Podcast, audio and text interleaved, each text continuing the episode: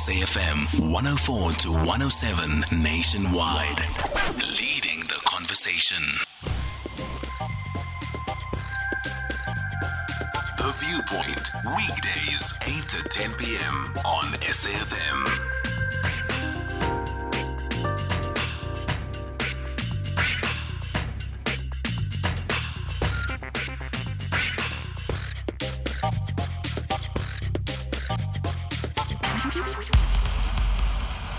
Koketso Sachane on SAFM. It is five minutes past nine in the second hour of the viewpoint. Koketso Sachane in for Songezo Mabeke. I must admit, I love that that intro song. Uh, There's like a beatboxing. The hip hop in me just suddenly came out, and I wanted to, I wanted it a little bit prolonged. yeah, I find myself listening to that um, w- while listening to songs when I'm on the road or at home, and then just, just just after the hour when that plays, and I'm thinking, oh, I might drop a 16. If you don't know what I'm talking about, you're not a hip hop head. It's okay.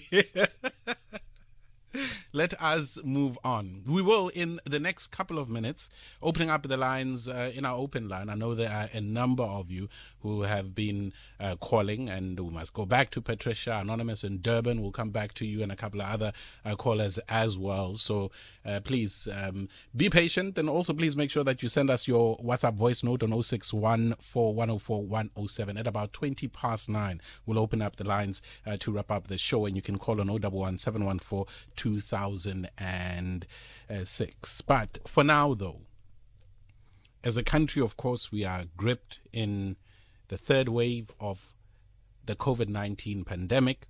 At the same time, we're seeing a gradual upping of the number of people that are being vaccinated. I got vaccinated my first jab last week, Monday, I think it was. Was it last week, Monday? I think it was last week, Monday. So I'm waiting for the second one. I know people who were jabbed uh, got the um, Johnson and Johnson uh, jab, which is apparently you know one time jab, and I got the Pfizer, so I'm waiting for the the second jab. And uh, there are plenty conversations being had around um, vaccination, what it means to be vaccinated, misconceptions that exist. Driving earlier on this morning, uh, I was listening to the radio and heard somebody on another radio station, a caller, saying, Now that I have been vaccinated, I don't have to worry about contracting uh, or being infected with COVID. And I'm thinking, wait, hold on, somebody correct him, because that's not the case, right?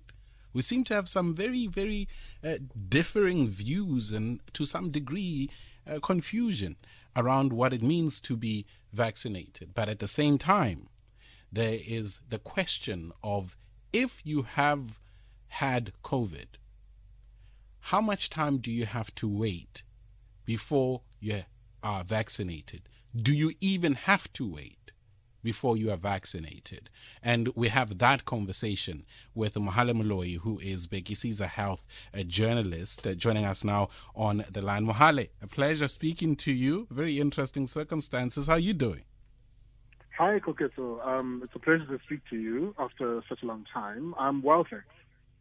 I'm good, man. I raised a whole lot of questions, Mohale. Of course, we as a country, as a people, coming to terms with COVID, coming to terms with vaccination, and there are a lot of misconceptions around uh, what a vaccine means for somebody. But at the same time, the most important question, which is what you um, dealt with on bhekisisa.org, the 30 day rule, why you have to wait for a vaccine if you have recently had COVID. Let's talk about that. I must admit, I didn't know up until I read the article that you have to wait for 30 days if you've had COVID before you can get vaccinated. Why is that the case? Yeah, so Koketso, it's the case because essentially the short answer is that you want to give your immune system some time to recover between it being very active with, with uh, dealing with the actual COVID infection and it's uh, dealing with the invoked response that's the response created by a vaccine. That's the short answer of it. And I actually, it makes sense that, you know, not a lot of people, not as many people as I thought have heard about this. Um, most people get asked when they're at the vaccination site, you know, have you had an infection? within the last 30 days. And it's then that some people have been turned away saying you should probably wait a little bit longer because that's what the government guidelines are saying to them. So let, us just understand what that means. I mean, giving your immune system time to recover. Does that mean if here's a scenario, uh, Mohale, if I had COVID and I didn't know, and I go get vaccinated, and the question is asked, and I say no, I have not had, and then I get the jab. What what are the possibilities of what happens? What are the consequences? Is it my immune system reacting to the vaccine itself, or is it a case of the vaccine not being effective because my immune system has taken a beating? So we actually asked that question to epidemiologist Professor Salim Abdool Karim, and he basically breaks down the explanation um, by giving you an understanding of uh, the different stages of a COVID-19 infection. So in your first stage, uh, this is the initial infection stage. The scientists call it the incubation stage. Um, that's the that's the first stage of having the infection. The second stage is when you start uh, showing clinical symptoms. So in this phase, you will actually get a positive uh, test if you go for a COVID-19 test. Um, and then the third phase is called the recovery phase, and this is where your antibodies are increasing.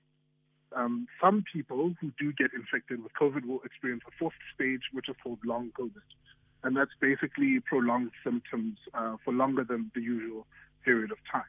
Mm. But basically, what Professor Abdool Karim explains here is that in the first two stages, which I just spoke about, the virus is still replicating. So it's making copies of itself in your body.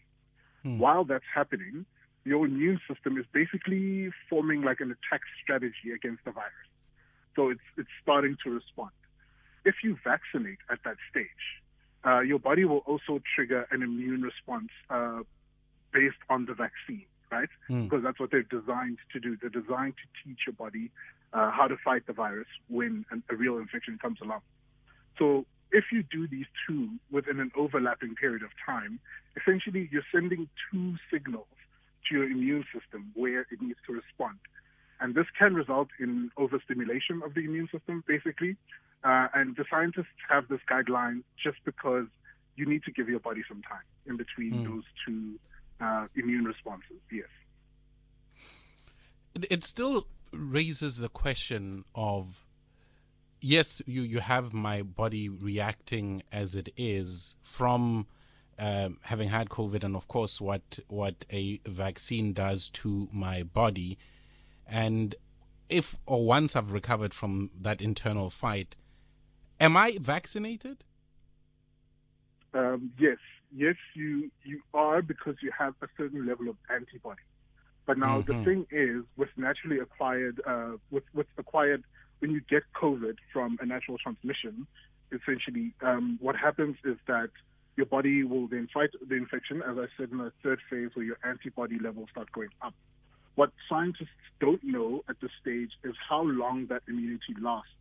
So you do get some level of immunity from having a COVID infection itself. Um, but scientists don't know how long that immunity itself lasts. So that's why the government guidelines, the Department of Health guidelines, recommend that you still get vaccinated, uh, and that means either get um, one jab of the Johnson and Johnson jab or two of the Pfizer shots to make mm. sure that you have a sustained level of uh, immunity. And and on that, um, we, we, are seeing, and you've covered this in your piece as well via Bhekisisa uh, Mohale, the, the debate around one jab versus the two dose uh, vaccine. I, I mentioned right in our introduction that I got a Pfizer jab about a week ago and I'm waiting for my second one, but I also know of people who have received uh, um, the one jab from Johnson and Johnson and the there continues it seems to be a debate a debate around the effectiveness of a single dose versus uh, two dose. And in the scientist world if you will that continues to be a conversation as well. It does continue to be a conversation. And i think it's one of those things where if the word effectiveness is being sometimes equated to something that it's not Mm. Um, but to probably explain that in this conversation would probably take us another hour, Koketso. Sure. Um, but what's important to sort of focus on in that conversation about vaccines is that the first thing they will do is reduce your chances of getting seriously ill. The second thing that they will do is reduce your chances of going to hospital and, and probably die from COVID 19. Mm. Those are the two things we need to remember with uh, both of the vaccines, which have been granted approval, um, some sort of temporary approval by the um, South African Health Products Regulatory Authority in South Africa. Uh, another question we often get around this is so, how does this rule apply if you've had a COVID 19 vaccine already, you've had one dose, and then you get uh, infection between the 42 day uh, period which you need to wait for your Pfizer vaccine? As you said, um, you had your vaccine, you had a you had a Pfizer jab last week. Um, so if you happen to get a COVID-19 infection between now and your second dose, you would effectively still need to wait either 35 days after your last positive test or 30 days after you last showed symptoms uh, mm. before you can actually get the vaccine.